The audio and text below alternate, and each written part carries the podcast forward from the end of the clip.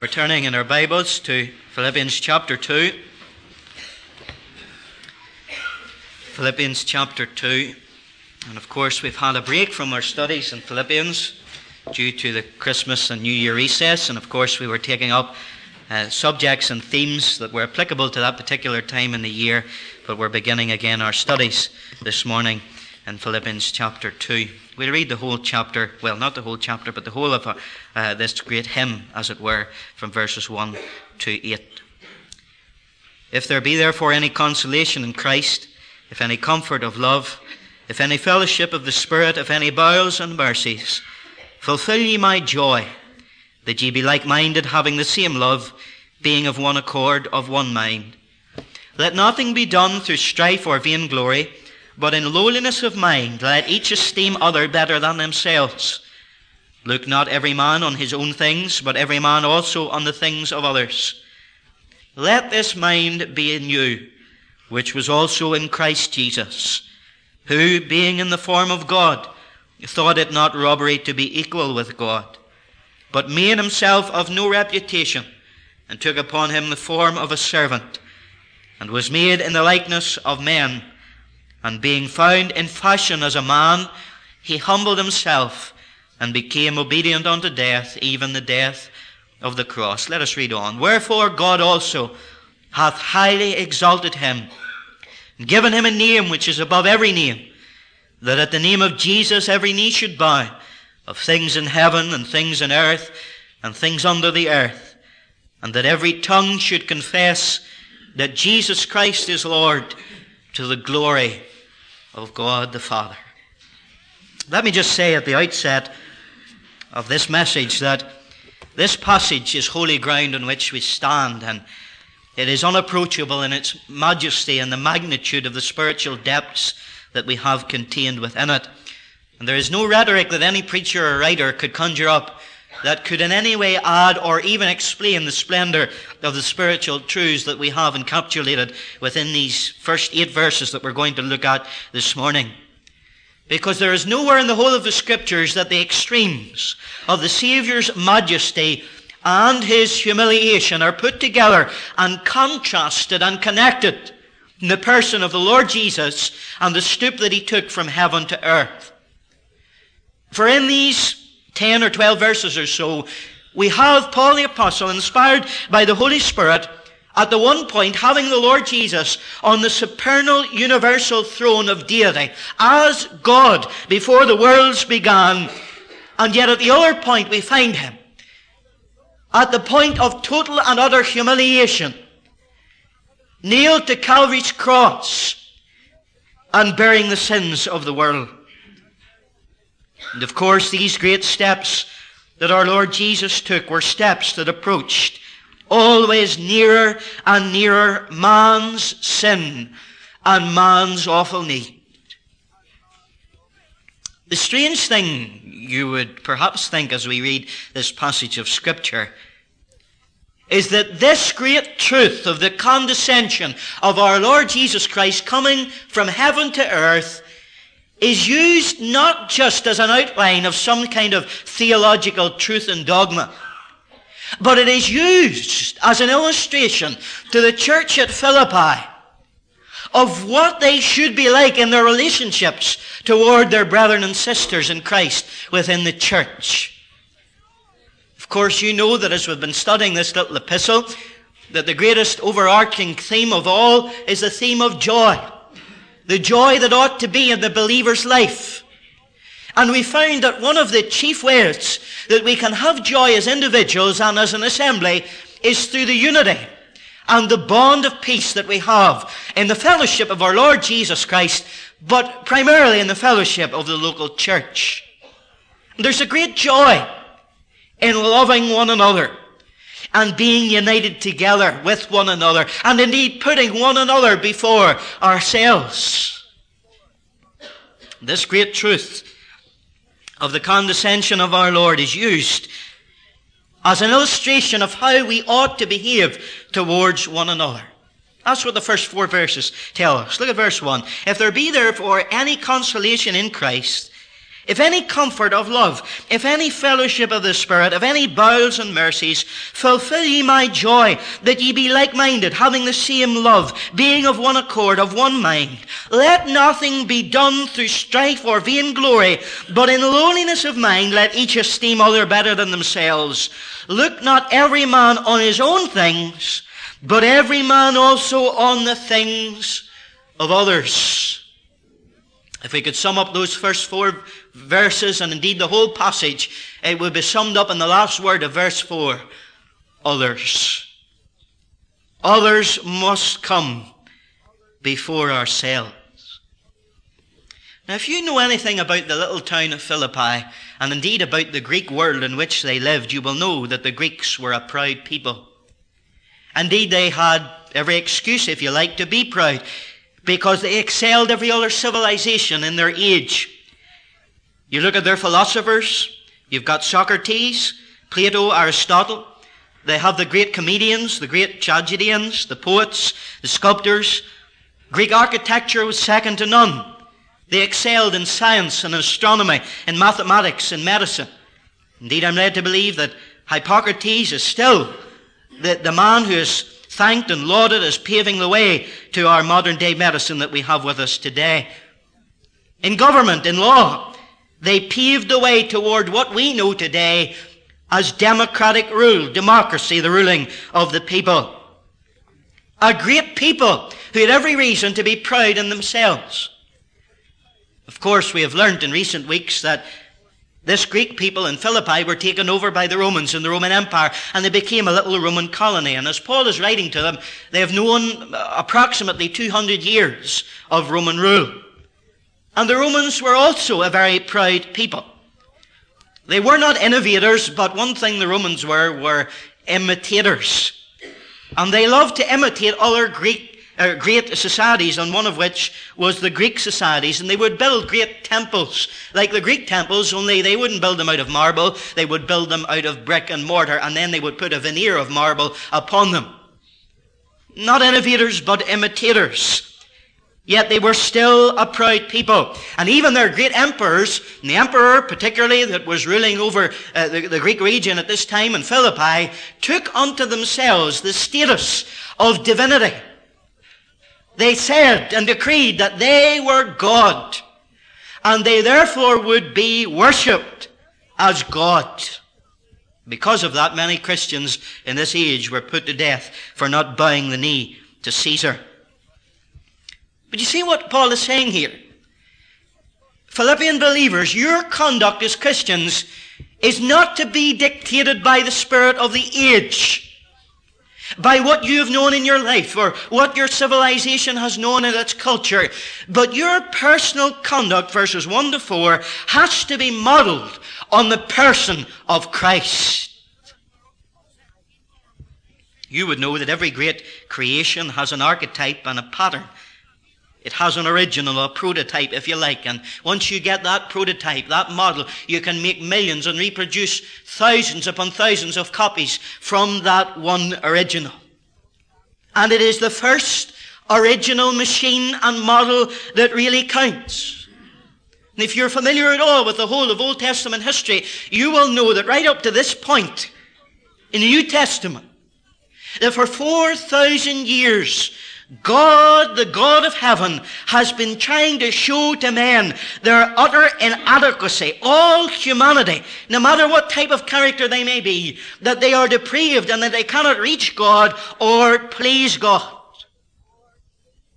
You have an Adam, then you have an Abraham, then a Moses, then a David, and even an Elijah, all of them, without exception, have failed in the eyes of God, and we have the records of their failure within the Scriptures. And the Lord was trying to show man that they were failures.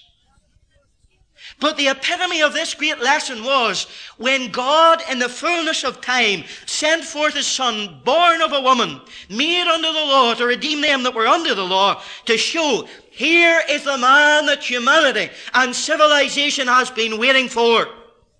Here is the man who is given by God to be humanity's pattern. The man Christ Jesus. the type of true human character by which all others must and ought to be moulded and fashioned. And we can see this on the banks of the Jordan, when at the baptism of our Lord Jesus, the heavens open and the voice of God is heard to say, "This is my beloved Son, in whom I am well pleased." And God's eye had scoured the whole of history, from creation right to the very end of time, and there wasn't one other, and there neither will be another, that he could say that of. In whom is all my delight.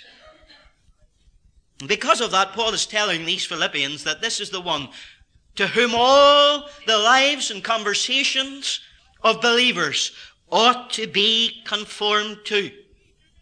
This is the Christian's pattern. This is the divine pattern. For this Christ Jesus is the image of the eternal God. He is the firstborn of all creation, the firstborn of many brethren. If you like, he is the model that we are to model ourselves on. He is the pattern for our lives. Paul was a good example. Many of the apostles were good examples, but all of them were only lights that reflected and received illumination from the Son of God and shed that light abroad to the benefit of others. Let us never forget that although we esteem an apostle, we only esteem them so far as they follow and exemplify the pattern of Jesus Christ. It is Christ who we follow. We are Christ's one. Let us not forget that as we have this great truth of the condescension of our Lord, it is all caught within this exhortation for us to be like him in his humiliation and his suffering. And it's an illustration of what we ought to be in our Christian conduct. The great Doctor A B Simpson gave seven points. There are seven steps here of the condescension of our Lord, but he mirrored those seven steps in the seven points of our humiliation that ought to come from God's divine pattern. And I want to give you those headings today. The first is this: conscious dignity. Second, voluntary surrender. Third, complete surrender. Fourth, surrender of the will. Fifth, his earthly position. Six, obedient to death. Seven, his final sacrifice. And under those headings, let us look this morning at the great stoop that our Saviour took. Now, the first thing that we find in verse uh, five is this: "Let this mind be in you, which was also in Christ Jesus, who being in the form of God." And while this is a picture of the humiliation of our Lord Jesus, you have to see that it begins at the great height that our Lord Jesus stooped from.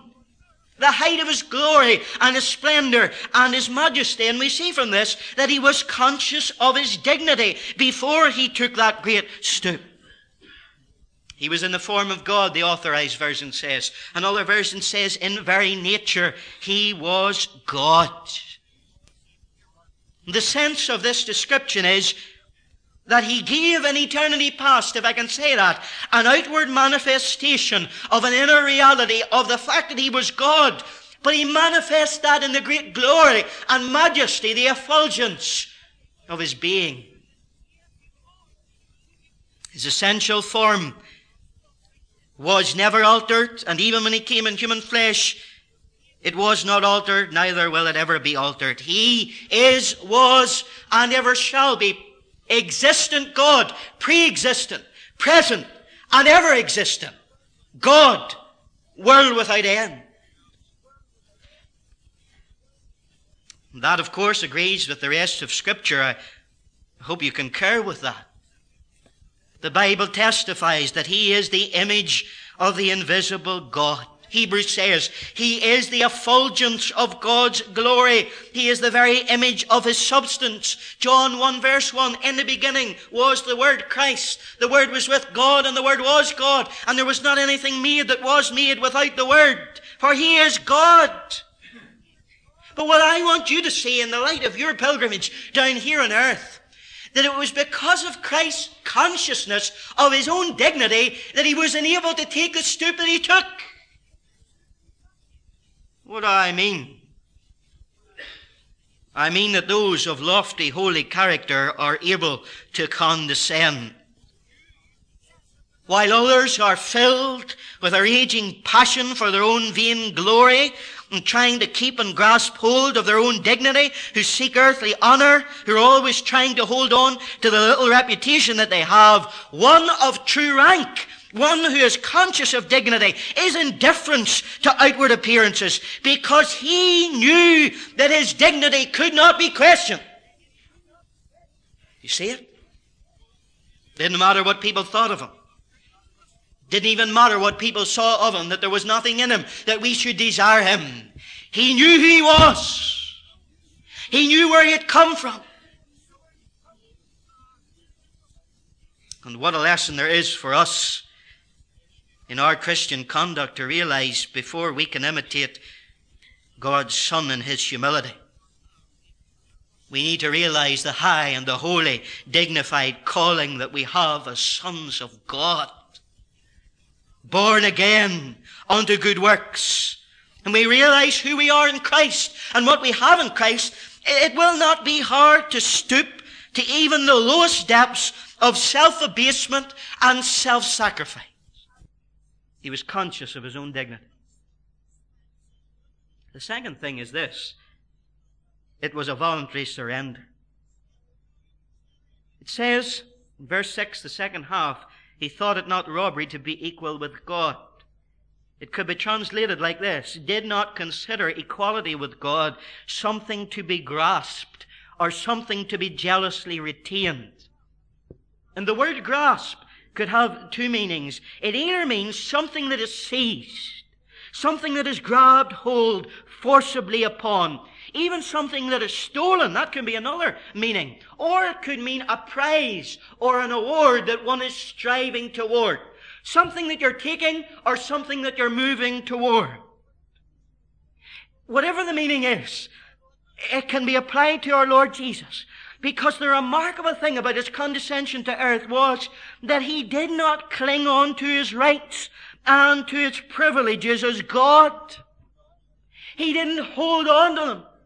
He didn't jealously grasp them or retain them. Or the other meaning, he didn't strive toward them as a possession to use or to be seen to you. First reason he didn't do that was because he was sure of it. He didn't need to prove to himself who he was. He didn't need to prove to others who he was. He knew who he was. But his claim to be God, as he did on many occasions, didn't detract from the glory of God. But the main point that Paul is making here is he did not hold on to his rights and honors, but he willingly, voluntarily gave them up and yielded them. Her Majesty Queen Elizabeth, our Queen, is in the form of a queen when she's seated on her throne and she's robed in the ermine and the scarlet and the gold. She has her crown on her head and her scepter in her hand with her officers and her subjects before her. She is in the form, the manifestation. She is in essence the queen, but she manifests herself as such in the glory that, that she effulges. We go to the book of Job and we find that there is God over all the universe, and it says that the sons of God and even the devil come and parade themselves answerable to God. And that is the picture of the majesty and the glory of God. The whole world is answerable to the sovereign God.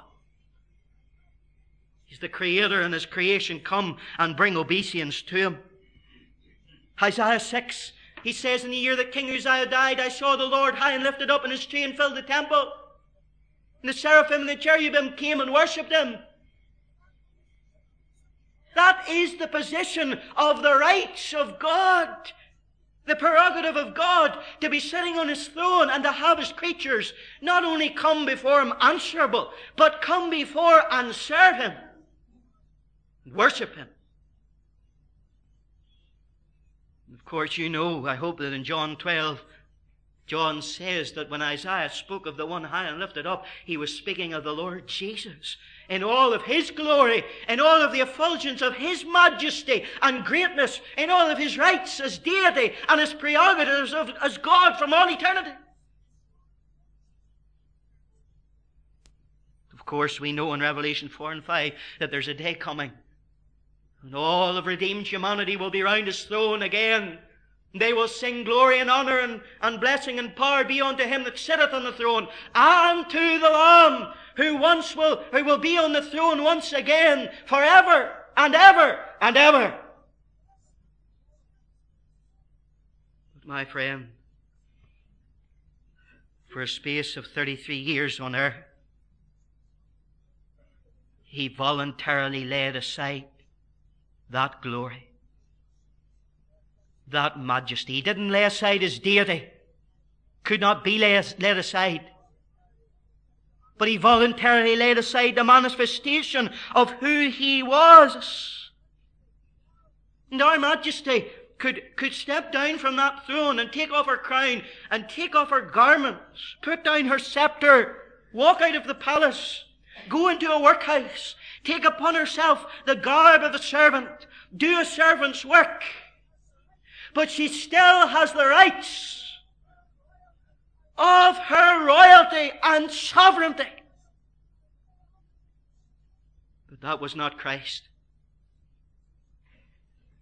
He who had the rights voluntarily laid the rights aside. I think that is awesome. What a lesson it is for us when we see ourselves made in the image of the first Adam, Adam who in the garden aspired to be as God and fell. Yet here we have a picture of one who didn't grasp at his godly rights that were his, and exalted himself, and exalted and redeemed Adam's fallen race. Isn't it wonderful that he stooped down so low to lift up us, sinful humanity? He was conscious of his dignity. It was a voluntary surrender. It was also a complete surrender. For Christ did not give up something. The Bible says he gave up all. Verse seven, but he made himself of no reputation. It could be translated, he emptied himself. Theologians call this the kenosis theory. In other words, the word kenosis is derived from the Greek word to empty or to divest, which is the word here, made of no reputation. He emptied himself. The word is emptied. Now, it does not mean that he emptied himself of his character or his nature, just like you can't empty yourself of who you are.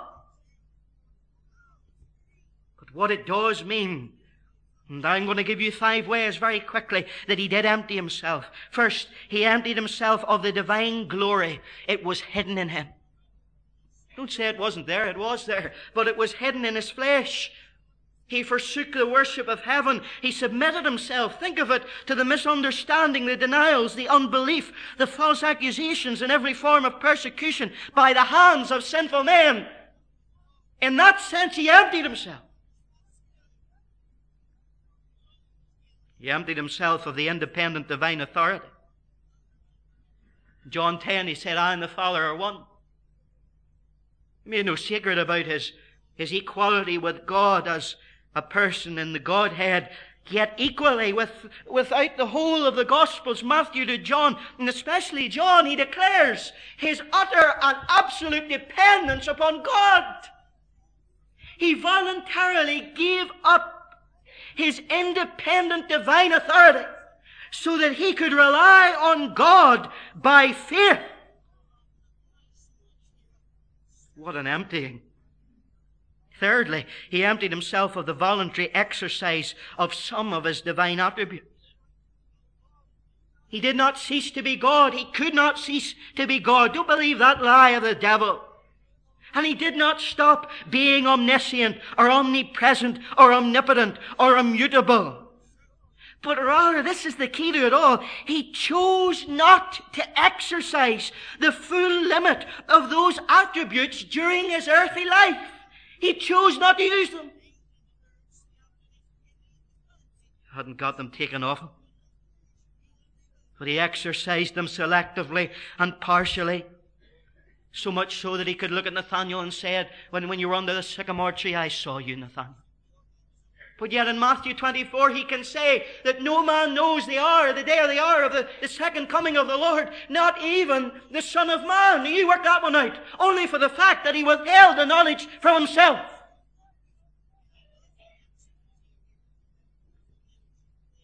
Oh, he emptied himself of his eternal riches. You know that verse that we often hear quoted, Second Corinthians eight and nine, he became poor that we through his poverty might be made rich. That's got nothing to do with the fact that he lived in the wildernesses of Judea and he had no pillow to put his head on. It is speaking of the magnitude of the riches that he had in heaven and the fact that he had the adoration of heaven. And he gave all that up. That's what it's speaking about. The great thing that he gave up and the poverty that he came to. Why? Because the Son of Man did not come to be served, but to serve and to give his life a ransom for many.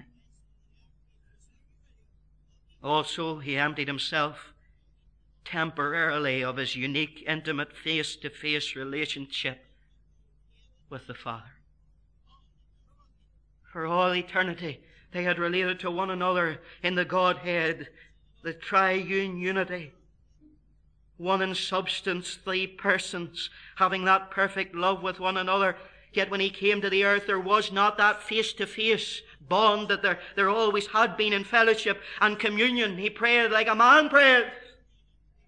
But all of it is epitomized and climatized when we get to Calvary. And there he is crying, my God, my God, why hast thou forsaken me? What an emptying. And it was that horrible prospect, I believe, that caused him to sweat great drops of blood in the garden, deeply grieved to the point of death. Can you see how he voluntarily gave up the manifestation of his glory, just as Moses veiled his face when he came down from the mount? Christ veiled his glory in his flesh. Imagine this. The world made flesh dwelt among us. You know the tabernacle, that in the tabernacle was the ark of God, and upon the ark of God there was the presence of God resting on the mercy seat, and there was the Shekinah glory in that tent right in the holiest place of all. And Christ had that glory in him, but he veiled it in human flesh, so that when we would see him, there was nothing that we should desire him. And in fact, I say it very reverently, if he was in this room physically, you wouldn't be able to spot him. Yet it says, in heaven there will be no sun there. Why? Because the effulgence of the light of his glory is so great that it will be the sun. That is what he laid aside. Yet, when we go with Peter, James, and John to the Mount of Transfiguration, what happened? In the same way that he voluntarily laid aside the manifestation of that glory, he then laid aside that voluntary laying aside and allowed the glory to, to effulge and burst out of his being so that they saw him in all his glory. And what did God say again? This is my beloved Son,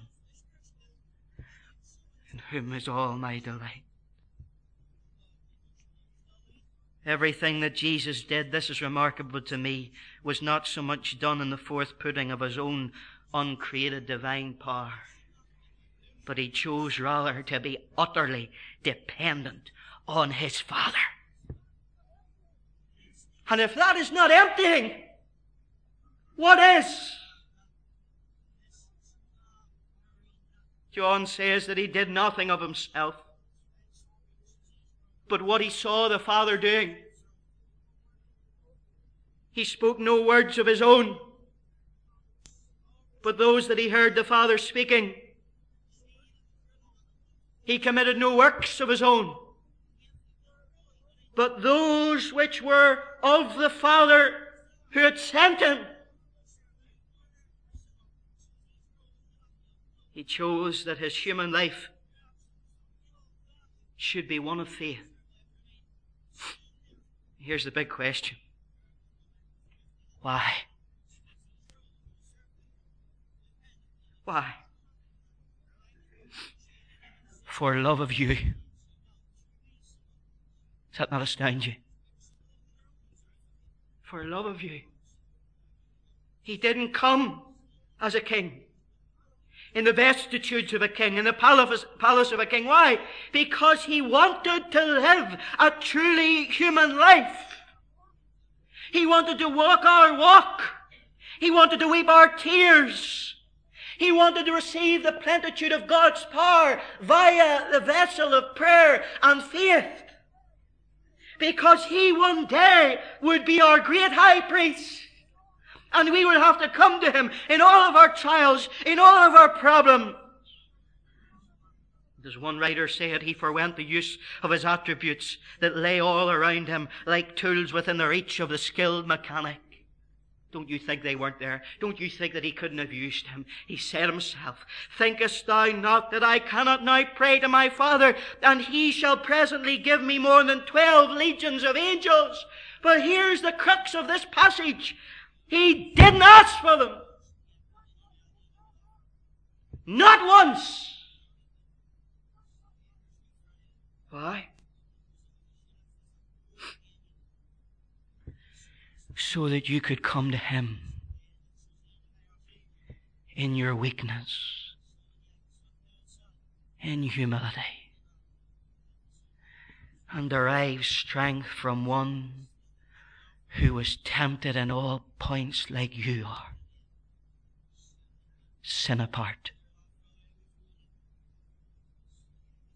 What's the second reason? I haven't got through the seven points, but I'll leave you with this. The second reason is that you should realize that you are a son or a daughter of God, and voluntarily and completely you should surrender yourself to the will of God. And next week we will see the God of heaven became flesh and surrendered himself to the will of others. Let's read verse four and five as we close. Verse three, let nothing be done through strife or vainglory, but in lowliness of mind, let each esteem other better than themselves. Look not every man on his own things, but every man also on the things of others. Let this mind be in you, which was also in Christ Jesus. What an illustration. Let us all bow our heads. Maybe there's someone here this morning that is not converted, and you have never realized what the Lord Jesus did for you that you might be saved. I pray that the Holy Spirit will open your heart to realize what He gave up, what He came to and put on, that you might be saved. And all that is required is that you reach out by faith and accept Him as your Savior and accept the gift of forgiveness that He procured at Calvary for you. And go home today knowing Christ as your Savior. Believers among us, does it not thrill your heart to be remembered of what He did for us? But does it not exhort us to behave in this fashion towards our brethren, towards all around us? And it will be those who realize their dignity as sons and daughters of God who will be able to make that step. I pray to God that we will all have this mind. Our Father, we are astounded. And no words of man, and we say it reverently, no words of Scripture could ever grasp the magnitude the spiritual gasp of horror at the God of heaven stripping himself of the rights and the manifestations of his glory and coming to earth in poverty to be the Savior of humanity. Lord, we thank Thee. And we pray that that mind of humility and of surrender will be found in us as we relate toward our God and one another. For Christ's sake we pray. Amen.